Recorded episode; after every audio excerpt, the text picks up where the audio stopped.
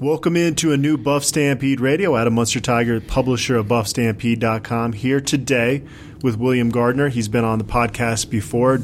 We're going to shoot some film room episodes after this, so it's it's good to catch up, William. Oh, it's good to be here. Good to be uh, back on the radio with you. What were your main takeaways from Mel Tucker's first spring in Boulder? Well, I think there were several things that stuck out to me. Um, one of the most obvious was that the best player is going to play. And the most obvious um, example of that, I think, is Jack Shutak, a walk-on, being pretty much the starter the whole spring at right tackle, which just goes to show that it uh, doesn't matter whether you're a walk-on or a, um, uh, a scholarship guy. In this new program, you're going to play if you're the best guy, which to me says no more uh, playing guys just because they're older or they've been there longer. And, and also you can expect to see some true freshmen on the field this fall. There's a new sense of urgency, which really stuck out to me. Everything that they're doing is high tempo, high energy, high expectations for players and staff. I don't think that there'll be any more um, assistant coaches who don't recruit or assistant coaches whose positions don't contribute. Everybody's going to be expected to uh, contribute. Obviously, toughness and physical play is what's going to get you on the field, and that was emphasized every single day, and so I think that's going to make a big difference. And then um, work hard. You know, work hard or get lost, really. It's kind of how it came across because, uh, I, you know, player after player talked about um, the winter conditioning period and the spring practices as being the toughest they'd been through. And uh, it seems very clear to me that um, Drew Wilson was given free rein, a lot more free rein than he had before, to do what he wants to do in his program. And so hard work is going to be the standard. And uh, I guess the last thing that really stands out is that size matters to Mel Tucker. He likes big guys, and I like big guys. Not in a wrong way, but um, up front you got to have size in this game to be successful, and, and he certainly in his first recruiting class brought in a lot of guys that are really big, and uh, some of the guys already on the team made remarkable gains in terms of size from the end of last season. Buff Stampede Radio is brought to you by the Ever Pillow, which is sold at infinite moon dot com. The Ever Pillow has been featured on the Today Show and in the Washington Post for a reason. They are fully customizable pillows for every sleep style. Just add or remove the natural fill to get the pillow exactly how you want. No chemicals, memory foams, or cheap polyfoams. All natural and ridiculously comfortable. Support a Colorado company that loves the Buffs and makes an amazing product. Save ten percent now at infinite moon dot com and use Go Buffs in the cart. Always free delivery and a one hundred day risk-free trial. Ever Pillow by Infinite Moon. Made by us in Colorado, perfected by you. William, we got to get you one of these uh, Ever Pillows. How, how are you sleeping at night? Uh, I'm doing pretty good. I don't know. I got. I got. I'm pretty particular, and I I stick with what works for me. So I might well, have to try it and see how it goes. See, like I said, you can add or remove the natural fill to match your sleep style. So we'll have to get you one of those. What are your What are your top reasons for optimism? You mentioned some of them with the changing of the staff and, and you know different expectations, but. When you look at just this football team in general, what are your reasons for optimism entering the summer? Well, the first thing that comes to my mind is star power, and I think for the first time in a long time, C U is going to go into a season where in just about every game we'll have two or three or four of the top players on the field. You look at LaViska Shenault, and you think about uh, Nate Landman, Mustafa Johnson, um, Steven Montez. Those are all obvious names as guys who I think could be draft picks and really really top national players next year. Um, you, you look at a defense where you've got, I think, seriously two All-American candidates in the front seven, maybe maybe Carson Wells too. I don't know. It's hard to say. But uh, and then our wide receiver core is as good as I've seen, well, maybe since the nineties here at Colorado. So star power is the first thing to me because, let's face it, big-time players make big-time plays, and that's what decides close games. So that that's the first one to me. We got a fifth-year senior quarterback with a lot of playing time under his belt, and the last time we had that, we won ten games. I'm not saying that's a guarantee this time, but having that guy under center is is, is a big difference on the field. And, you know, Sefo, I think people said a lot of the same things about Sefo after his first four years or his first uh, three years as a starter, and then he really made a huge leap that last year as a senior, and I expect the same thing with Montez. So that's another reason to me for optimism. I think entirely new schemes and playbooks on both sides of the ball. I think we upgraded at both coordinator spots, certainly on offense. I think we'll be a much more aggressive and effective defense and a far more effective and efficient offense. I think we won't be entirely focused on LaViska on offense. One of the things that, that comes back to me from practices is all the players on both sides of the ball talking about how we have options at the line of scrimmage now. Which That was the main thing that stood out to me this spring, and it was yeah. kind of eye-opening that this wasn't happening before. You just kind of assume that's part of their scheme. Right. Well, I mean, that's basic football to me. And I'm when I heard those things, I was like, wow, I kind of scratched my head and thought, wow, uh, you know, if we didn't have options on both sides of the ball when you walk up based on your film study and, and how teams line up and, and whatever like that, we were really playing with our hand with one hand tied behind our back. We're playing with, with schemes that are not Power five level schemes. So I think that is going to make a big difference. I think Drew I, – I wrote down in my notes, Drew Wilson with the governor removed. In other words, Drew Wilson gets to do in that weight room what he has wanted to do all along, and he's got more staff to do it with now. I think that's going to make a big difference. I think you're going to see a very different team in August from what we saw in spring in terms of size, strength, power, and most importantly, mental toughness, because one of the things people think that what you get out of the weight room is just – physical strength, but what you really get is the mental strength to be able to keep going when you well first of all to realize you don't have limits, and secondly when you get down in a game. We all saw last year seven straight times those guys didn't believe. You know, you learn to believe in the weight room, and based upon I think also how your coaches react. And then um I don't know if this is controversial to say, but I think our last coaching staff was not very was was soft, and I think this staff is not, and I think that's going to make a big difference when it comes down to um, close games and getting over that hump. When you mean soft, you're talking about not instilling that killer mentality in your team and saying things like we just need to beat the other team by a point. Is, is that what you're saying? Well, it's a lot of things. That's one. That's one of those things. That's that's part of it. I think. I don't know. You know. Talked to people that have gone through the program in the last five or six years, and, and a lot of people said that they just felt like it was a soft program to them, and that uh, toughness is a hard thing to define, and it's a hard thing to um, establish in a staff, but it just strikes me that you got a bunch of people on this staff who have come from places where football is played kind of as a business. And they're much more serious and hard-nosed about it. I mean, you look at all the guys that came out of that Georgia program, and that's a tough, hard-nosed team. Um, coach Cap on the offensive line is a tough, hard-nosed coach. You know, we saw articles about that, and, and most players don't mind that as long as they're getting results and they also get loved at the same time. So I think that's the other thing, is I think that this this team is going to have that edge to it when it comes down to it in the fourth quarter to uh, make that play on either side of the ball. So th- those are my five things that kind of stand out to me. What do you got? Well, I wanted to go back to your point on Drew Wilson.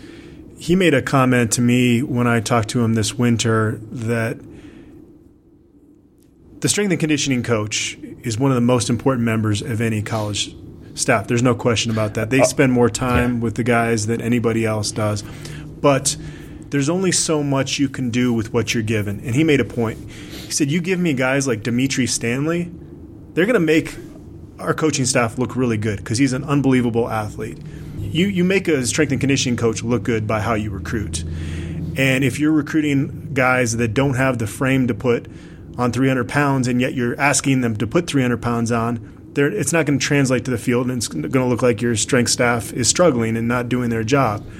So the emphasis on getting bigger, easier said than done, because some of those guys might have bad weight that you're going to have to, you know, get off them. But I don't know. I, I really – that was a point that he made that really stood out to me was, look, if you give me the guys, I, I can put out a football team that's going to compete for championships. But there's only so much he can do. Well, there are – you know, and I can't – I don't have a, a piece of paper with a – you know, a statement on to prove it. I don't have an interview in the media to prove it. But there were limits placed on what Drew Wilson was able to do, and there were limits placed on the offensive line in particular. And, you know, you looked at all of our guys that went to try out for the N F L, and they put on ten or fifteen pounds after they stopped working out in our program Pretty well, part, part of pretty, that too is it becomes a full-time job. You know, they're not going to class every day. That's true. There's there's there's there's certainly a point to be made in that, but there's also um, I don't know. There's just a new emphasis on it to me. You know, and um, there are things that I've been told, you know, about what goes on and has gone on in the in the strength program, and I think that that's changed and fixed in my view now, and I think it's going to be very different moving forward. Well, yeah, I I listed five things here in terms of optimism, and it pretty much falls in line exactly with what you said. Experience at quarterback, LaViska Shenault. The Buffs are going to have two of the best defensive players in the conference. And like you mentioned, more of an emphasis on responding to the other side of the ball within the scheme instead of just running what you run to run it. Uh, the other thing here, a little bit different than what you mentioned, but kind of along the same lines, is a staff with no excuses. That mentality, I think, can seep into a, a program that, yeah, if LaViska Shenault goes down, we're not going to be looking around wondering what's coming. And maybe it helped this spring that he wasn't out there. I mean, sure, you never want to see number two on the sideline because he's so fun to watch. Right, but right.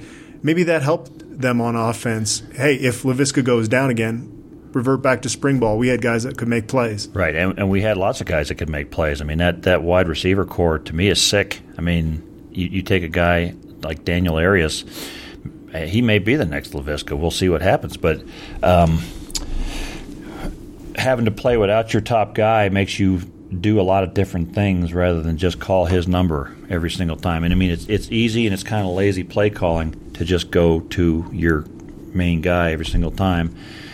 And if you do it too much, for the most part, you're going to get somebody hurt. But so I think it's a it, that's kind of a point of optimism. I think that's a good point that, that LaViska didn't play in spring, and a lot of other guys had to show what they could do.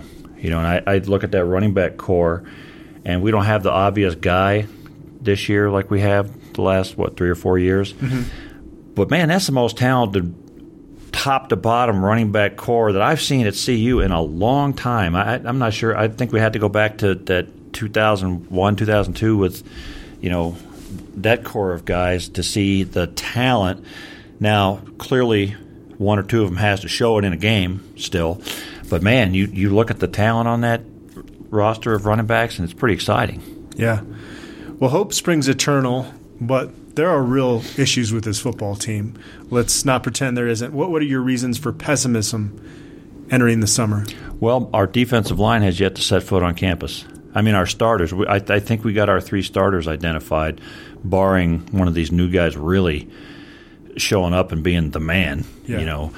Uh, but beyond those three, we got nothing right now. And we got five now, you know, it's not – I'm not doom and gloom about it because I like the five guys we're bringing in. And, I, you know, quite clearly I think a couple of those guys you kind of wonder why they weren't more highly recruited, but uh, – the staff found five very big guys who can move pretty well, and they're going to bring them in. And I think that gives you a pretty good shot at one or two of them, maybe three of them, being able to play right away for you. Um, so that's the first thing is, is most of our defensive line has yet to set foot on campus.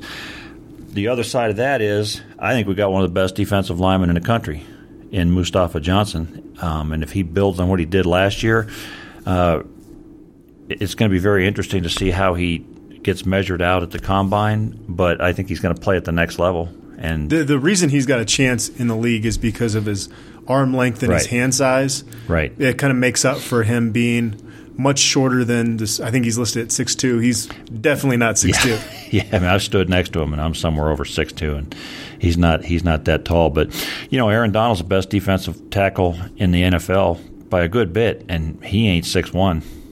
Like he's listed. So, you know, a person of that size can make it in the league. And uh, it's a big deal to have a guy as disruptive as Mustafa Johnson that that the, that the other side can't block, and then to back him up, frankly, with a guy who, at linebacker who can't be blocked in Nate Landman. So it's not all doom and gloom, but that to me is the biggest question mark. Um, Jalen Sami looked great at the nose this spring, but he's never played in a game, you know, and is he over the injury? Remains to be seen. I don't know. So that's the biggest question mark to me because, you know, your team goes as your lines go, really. Um, so we've got three good starters. We need some of those guys coming on to uh, make it work. The second thing I have down is big question marks in the secondary. you know, I think we have identified three cornerbacks that we all feel comfortable with. I'd like to find another one. And we really have no idea what's going to happen at safety right now. And I think it's a very reasonable pro- possibility that we start a true freshman there, which is not ideal, but the one I'm thinking of is pretty darn talented.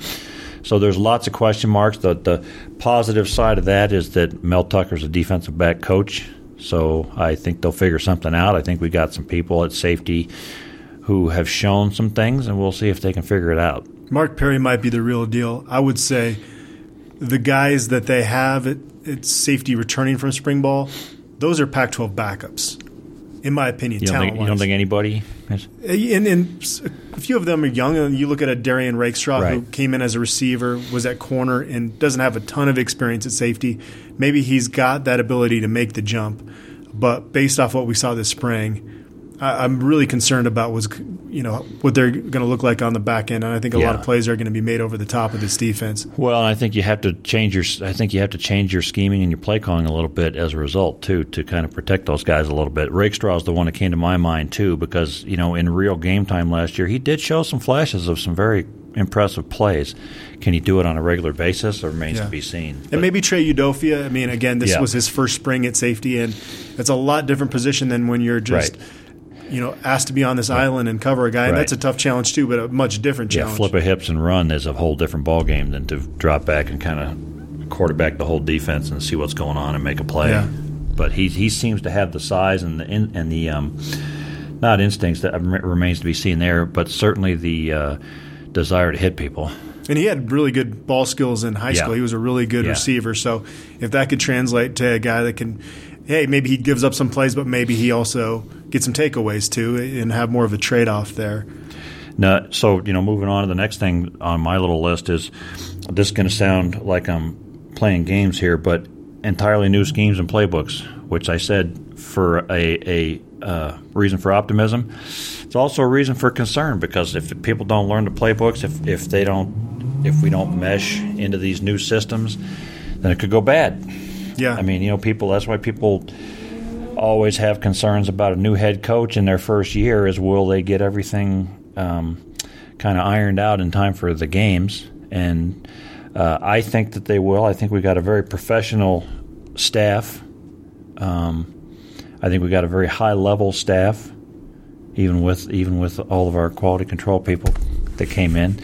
But these are all, for the most part, people that have come from big-time winning programs who know how to do this. And so I'm optimistic in that sense. But it's a question mark, and you, I think you have to have yeah. some concern about it. You're limited to two hours of film study once these guys get back this summer. It's not a whole lot of time. Right.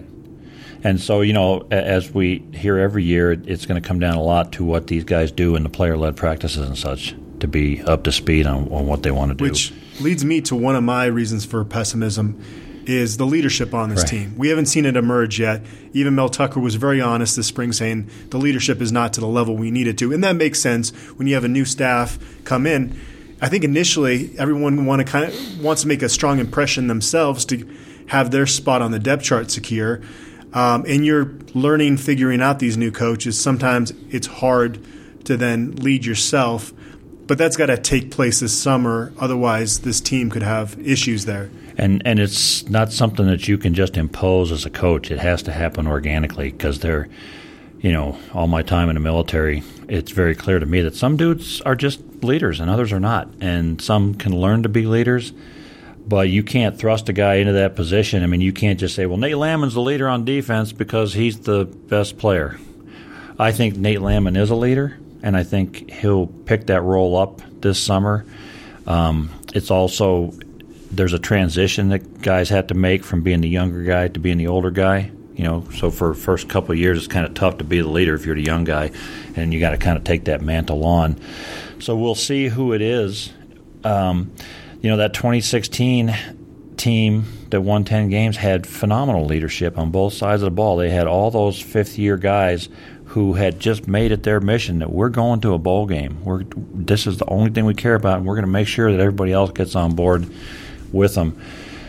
Um, and I would say that that's the difference, that probably the single biggest difference, even more so than talent, between really good teams and average teams. So, yeah, the, the leadership question is a is a big one right now. We don't have anybody – I don't think we have anybody identified to step into those roles yet. You know, I have hopes for Montez, and I have hopes for Landman and Mustafa Johnson, and I'd like to see one of those linemen, maybe Tim Lynott, I don't know, step up and be one. Tim Lynott has stepped up as a leader. I've had, had multiple offensive linemen tell me that. And he was a guy that, that wasn't a big vocal guy in that right. room. So he's definitely stepped up.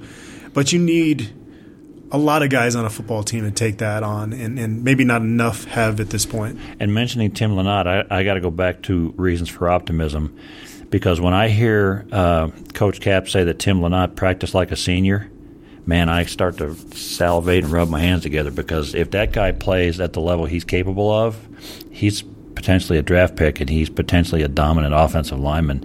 So if he's back to that level um, and back from the injury and, and playing at a top level, that's a huge piece to our offensive line. So that's another reason for optimism to me, is Tim, Tim Lynott being back to where he's supposed to be. Yeah, I never played college football, but I ruptured my Achilles and I came back – play rec basketball quicker than I should have, and you think you're there, right? But you're not, and then you you compensate and you have other issues. That happened to Tim Lynott last year, right. And it takes really quite a while before that mental block is completely gone, right? And I think he's at that point now. And I think also, I'm I'm, I'm I don't know what kind of league you played in, but I'm guessing you didn't get smashed into by three hundred ten pound guys.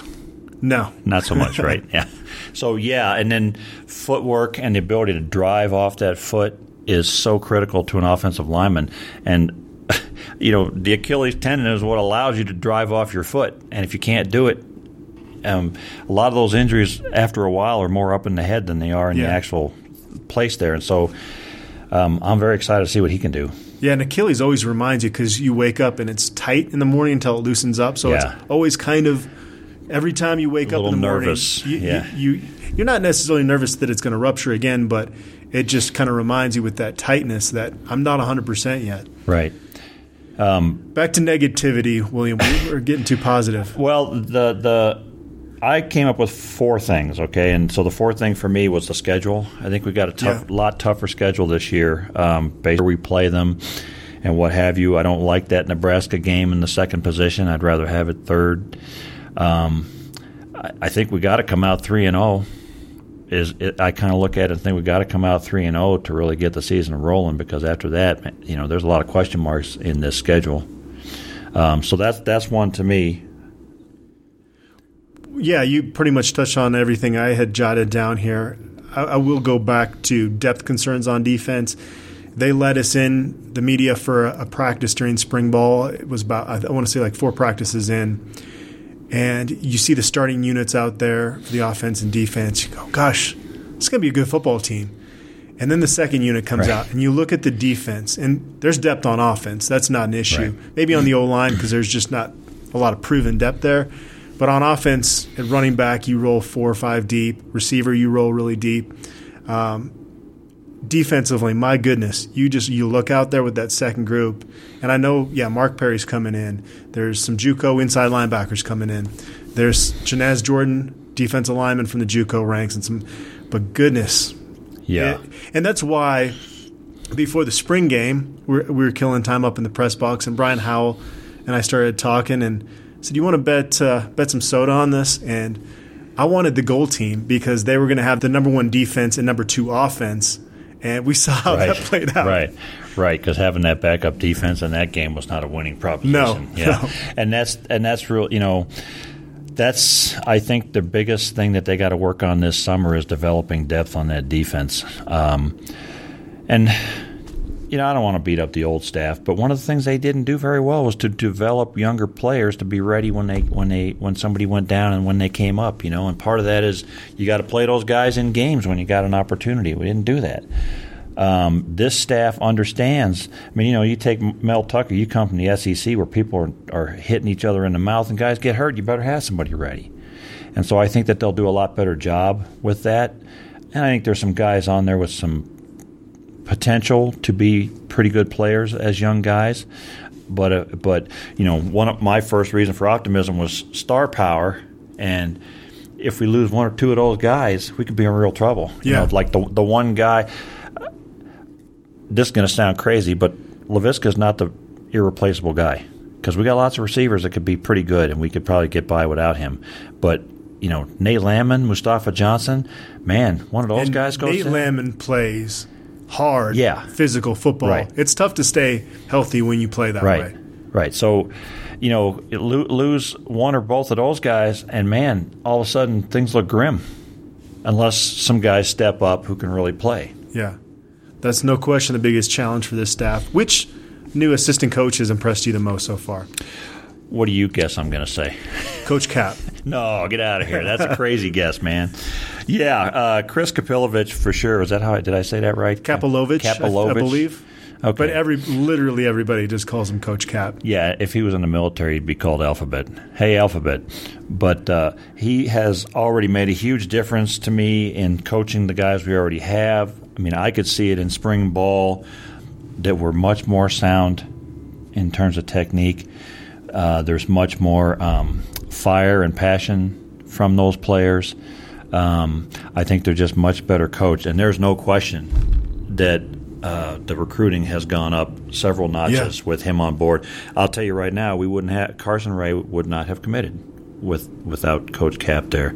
You you combined Carson Lee and Jake Ray there? Uh, did, did, is that what I said? I say Carson Ray. Yeah. Well, that's my dream uh, for the ne- for the next few years of our offensive line is Carson and Ray playing next to each other. There you other. go. Um, but Carson Lee, I don't think he would have committed here without Coach Cap, and um, I don't think by any stretch of the imagination Jake Ray would be in Boulder today without Coach Cap being there and running that show. And you know, by all accounts, uh, Jake Ray may be may pull trigger this weekend. I don't know. I'm, I got my fingers crossed, and that'd be a, as big of a commit as we've had in a long time. Um, but I think he's reinstituted the kind of things that really good offensive line coaches do in practice to teach guys how to play the game. I'm very impressed with him. But I also want to throw another name out there, and this is a guy who, who kind of got a lot of grief when he when he got, I'll say, promoted, and that's I'll probably get this one wrong. Brian Michalowski. I, no, I think you're good. The, yeah, Brian Michalowski at the at the outside linebackers. I've really been impressed with this guy. Um, he's got those guys excited. I like his I like his approach. You know, the year of the sack. He's got a little motto for his guys that they are enjoying. He's got he's got good game on uh, uh, social media. Not that a fifty-four-year-old guy like me knows a damn thing about game on social media, but he seems pretty good at it. Um, you know, if I understand it correctly, he was the original connection to Arlington Hambright, which if he never does anything more than that, that's a big deal. And I, and that's another reason for optimism is Arlington Hambright coming in, by the way. Forgot all about him until I said his name. Um, so I would throw out there Brian Michalowski, too. I, I like the way those outside linebackers played in the spring, and so I think he's doing a real good job as well. You're not going to be able to hide as a recruiter on this staff because right. it's very positional, and yeah, you're going to help. The, you're going to have you know a certain territory that you recruit more often than not. But you've seen this spring during the evaluation period that the outside linebackers coach is going to visit those top outside linebacker right. targets. And one thing that I've been impressed with Coach Mike's recruiting is it's very clear that there's top priorities and they're feeling the love. And, and those when I talk to those outside linebacker recruits, they talk about C U recruiting them harder than the other programs that are after them, which is always one of the more important aspects of it. And and it didn't – and it, again, maybe I'm just remembering wrong, but it didn't seem like I heard that a lot the, the five or six years prior to that, particularly at several positions. Yeah, we know on the D-line uh, that was an issue. And, yeah, there there were there were good recruiters on the last staff. There's no question about it. But – you're seeing them held a little bit more accountable in, in that sense uh, th- this year. And when I asked Mel Tucker, why did you retain Ross Ells? Why did you retain Darian Hagan? Why did you re- retain Chavarini? He mentioned recruiting with all three of those guys. The yeah. fact that they like to recruit. And th- th- that was one of the priorities in terms of him filling out his staff. Yeah, and, you know, we, we had we had – coaches on the last staff who who very clearly did not like recruiting, and at the end of the day it's not for everybody. I mean, you know, some people don't like to go in other people's homes and and talk to people and what have you, but recruiting is a is a game for people with very outgoing personalities who, you know, like to just make friends with everybody they meet. And the, the good ones, you know, they sit down in mom at mom's kitchen and serve eat whatever she serves up, and it's the best thing they ever had. You know, and it's not just it's not just B S. I mean, they're just genuinely. You got to have a genuine, likable side to you to be able to be a good recruiter. And at the end of the day, it's like I, I think these kids at the end of the day want to go where they feel like they're loved and cared about, and they, and that somebody wants them to be there. Yeah, yeah. You'd you'd like to say that recruits pick the school based on the school, because right. coaches do leave so often, but more often than not, it's the assistant coach that's recruiting them that's the reason they end up committing there. Right. And, you know, quite frankly, I mean, that's why we have we have that debate on the board all the time from people who are like, well, why would anybody go to such and such? That place stinks. Well, it's not about how it looks outside your dorm room window for most kids. Which players do you expect to make the biggest jump from, from last season to this season? Uh, man, I got a long, I made a, a I came up with a pretty long list of guys, okay. and I think part of it is going to be in response to new coaches, and I think part of it is coming back from injuries, and part of it is getting older. So I listed Terrance Lang in there because I think he's going to be at three hundred pounds, and, and you see flashes, and one of these days the light's going to come on for good. It, and, it definitely has in the last year. Yeah. He, he, you heard rumblings that he was lazy and would just kind of try to coast on his natural ability. But you've seen it in the last year, and this is not just with the new staff. He, he, the light bulb started to turn on for him last season as well. The last staff had him more as a specialist, but they don't have a choice but to have him right. mold into a more well-rounded three four down type of defensive lineman out there. And I think he's closing in on three hundred, and at six seven, three hundred, he's going to be a wrecking ball. A wreck, and I mean, he's got like his arms are like nine feet long. It's crazy, which, as you pointed out with Mustafa, and people, I remember a few years ago we talked. I, I talked about arm length, and people kind of laughed at it. Arm length is the whole deal, and it's not the whole deal, but it's such a big thing for offensive and defensive linemen, especially moving on to the next level. And man, nobody's got length like Terrance Lang has, and so he's he's a guy I expect to really explode this year. And I think uh, going some forward down lineman will benefit him right. too as as a defensive lineman, instead of having to take on blockers as much as you have to when right. you're going three down. Well, you set him in a situation where he's one on one, and he's going to make some people look silly. And then you know, so the next guy I got listed is is right next to him is Jalen Sami, and I think nobody can miss the amount of improvement he made this spring, and he's only scratching the surface. I mean, he, he's not. He's give that guy a season of experience in actual games, and he's going to be a monster. Tim Lynott I had listed because what we talked about earlier, coming back from the injury and such. I think he's going to be uh, significantly improved from last year. Um, William Marshall, I think, is going to be a lot better because William Sherman. William William Sherman. Yeah. Jeez, I can't get any of these names right today. uh, yeah, William Sherman, uh, which I March on Atlanta.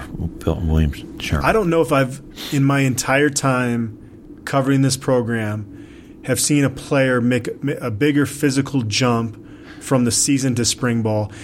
Javier Edwards had quite the transformation, right, but right. it was more gradual right. than what William Sherman was able to do in the yeah, weight room this winter. From like, like two, literally like two sixty to three hundred, three oh five, and, and, and not fat, and didn't lose any mobility, didn't get slower. I mean, it was truly impressive. And, you know, so he played he played left tackle. I think we all expect him to move to right tackle, which should be a lot easier. Um, and it's going to benefit him in the long run, playing both sides. And, uh, you know, presumably after... Well, knock on wood, the way we hope everything works out, Arlington Hambright comes in, has a great season at left tackle, gets drafted, and William Sherman moves back over to the left side. And uh, Frank Fillip deciding to stay in the program right, is Frank huge. Frank Phillip's a big in deal. That scenario. Yeah, I, I think he's another one. I don't know. You know, we'll see how it plays out at tackle. Uh, Frank Fillip may not play a lot this year. If if they could find a way, and I don't know if they will be able to because of their depth. They don't. Maybe if Jake Moretti miraculously gets healthy, which I don't really think you can bet yeah. on that at this point.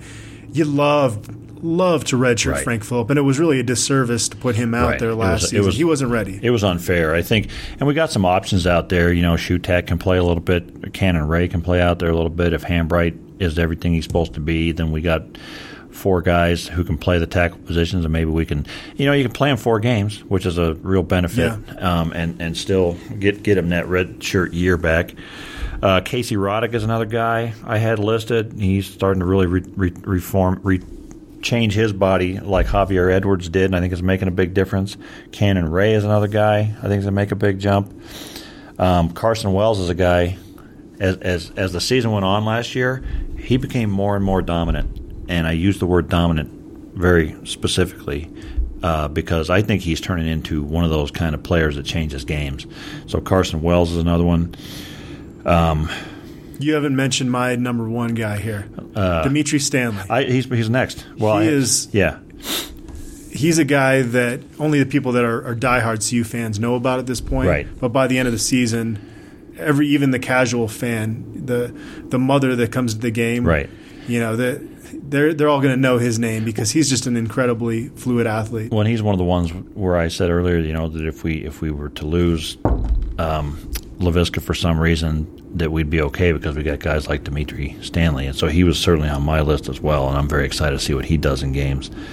You know, some other guys, um, I think Davion Taylor is going to be much improved with the season at this level under his belt. And then Derrick. It is a, it is a challenge for him. He's going to be more in coverage this year. Yeah. And I, I don't think we've seen enough to know if that's a strength of his. He likes this challenge because it's going to look good when he puts tape right. together for N F L scouts. Right, for the next level. So, you know, and, and he did some good things in the spring game in coverage that I really liked. And then the last one I had on here was Derrion Rakestraw, who I think is, is okay. likely to make a big jump this year. And now that he's got a year under his belt at that position. All right. There was a, a bit of bad news to come out right after spring ball ended. Hasaan Hypolite dismissed from the team for violation of team rules. We've talked about our concerns on the back end of the secondary. Even Mel Tucker said it early during spring ball that he expected him to be one of their better football players in the fall. Just a real physical kid from Houston that, gosh, it, had he not done whatever he did, we don't know exactly right. what it was, but uh, – he would have been a huge part of this football team, and he was a tough loss. Just like Israel Antwine earlier, just you, you've had some good attrition, which you needed, but Antwine and losing Hypolite right. really hurts on a defense that could really use those guys. Well, Hypolite was certainly at, a, at the biggest position of need on the team, arguably, I suppose, after along with defensive line. I, I got to say, it, it didn't surprise me a lot. I, I mean, there were rumblings last year that Hypolite – his body language was bad right. on sidelines during yeah, games and, and, for sure. Right, and then I heard things, you know, about that he was thinking about leaving and what have you, and I don't know what happened, and I don't even want to speculate as to why, but there's there's no sugarcoating it. There's that's a big loss. I mean, I, Mel Tucker said at one point he was thinking he would be a starter, so no doubt about that, that that's a big loss. And you gotta just got to move on. That's the way the game works. Yeah. Tava Finau, defensive lineman, has entered the N C double A transfer portal, as has L J. Wallace, a safety, and Kevin George, who spent time at corner this spring, had been a safety in the past. I don't. You would have had quite a few injuries in the secondary, I think, for L J. Wallace or Kevin George to get on the field. They might have been on special teams. Tava Finau, I don't know. You could have a debate there.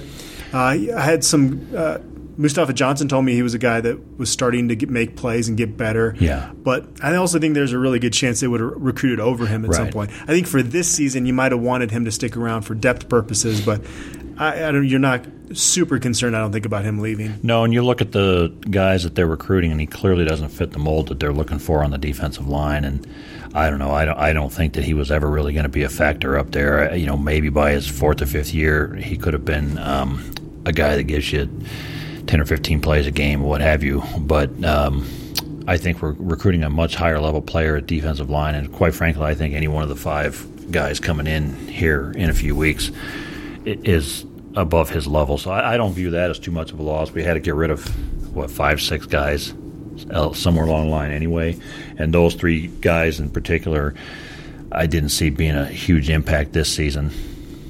And Jontavius Johnson also enters the N C double A transfer portal again. He came in as a grad transfer from Auburn, was only in Boulder for a couple weeks. Unfortunate, uh, his his wife or his child's mother and, and his child were involved in a car accident, returned home to Alabama. Uh, this is another one that's up for debate. Right. Uh, there's people, you know, close to the program that don't think it's a big loss based off what they saw in that brief, brief snippet.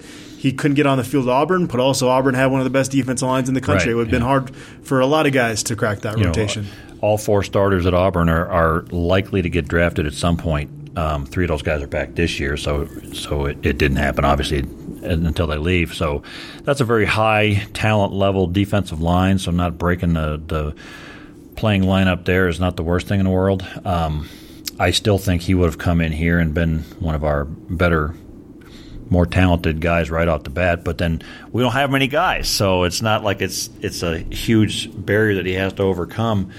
Um I don't know what they saw in the few weeks he was here, but clearly there were concerns. I mean, if he came in and was unbelievable in workouts, they're, right. they're finding room for him, right? Right, exactly. Yeah, I mean, if, if you came in those first couple of weeks and you're killing it and knocking it out of the park, and I don't know, you know, there was a reason why they wanted him to come here in the first place. They didn't think he was a stiff. And right.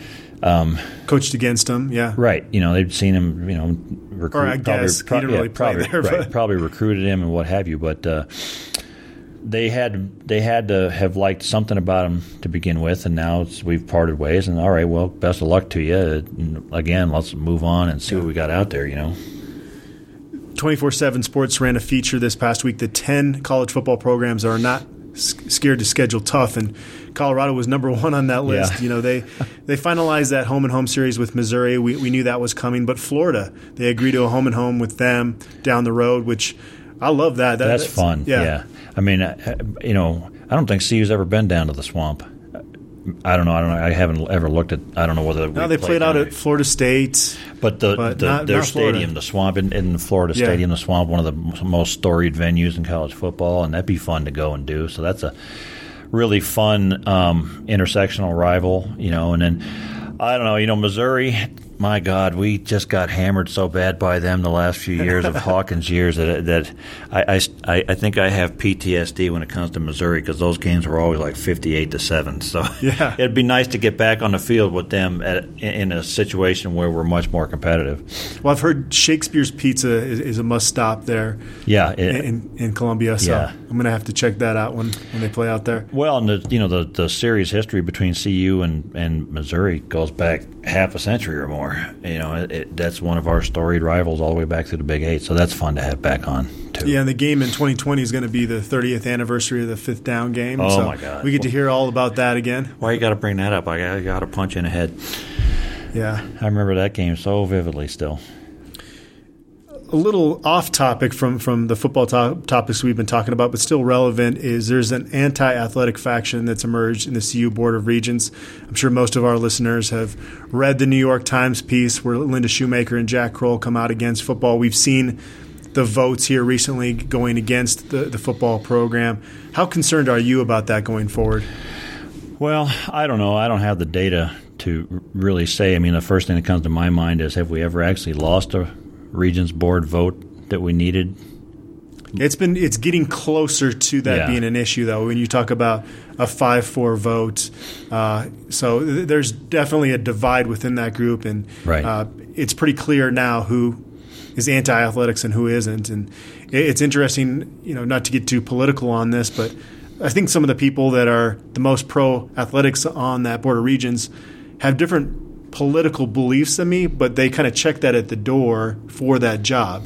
Well, it's a, it's a, it's a it's an interesting job, and I think, you know, the reality of politics, and I got some background in politics, the reality of politics is most people that vote don't even know what a region is. Um, and be perfectly blunt, they don't care about C U athletics when they do vote for that particular thing. And in any regents race I've ever really paid attention to, athletics never really comes up. Um, if if you know if our votes can, are seven to two or, or it's nine nine members, right? Right. Yeah. So if it's you know if it's seven to two or six to three, well, okay. Some people don't like sports. Big deal. Whatever. You know, um, if they want to have their little grandstand over these issues, that let them do what they want to do. If it's actually really going to get closer to a five four one way or the other, then, yeah, it becomes concerning. And I, I don't really know what the realities are in terms of – I mean, I don't think anybody does, because you don't know uh, who's going to replace somebody. I mean, who who could guess at this point who's going to run for a region position? Who knows? You know, uh, I know people talked about running candidates for regent. But, you know, I've run for office, and it's not something that you just do halfway, and I don't think a lot of people really understand what you have to put into it and the realities of um, running for office. And so to find somebody that's going to run for that, you got to find somebody that's going to be serious, but they also got to, you can't just go out there and talk to everybody about athletics, because that's not going to be what resonates. We're talking about people that get, for an at-large regent seat, you get elected over the whole state of Colorado. There are a lot of people who vote who don't care about sports. Okay, so you got to be able to talk about a lot of other stuff too. Um, I don't know whether it's concerning or not, because I, I can't predict who's going to be in what regent seats two, three, four years down the road. Um, but I don't I don't know that we've ever lost a regent vote on an issue that we needed to, needed to have in the past. All right, fair enough. Well, we got a lot of questions from members of the buff stampede dot com message board, and so we're going to be coming back with a new mailbag-only show here in the next couple days, and we're also going to be shooting some film room features, so definitely stay tuned to buff stampede dot com. Thanks for tuning in.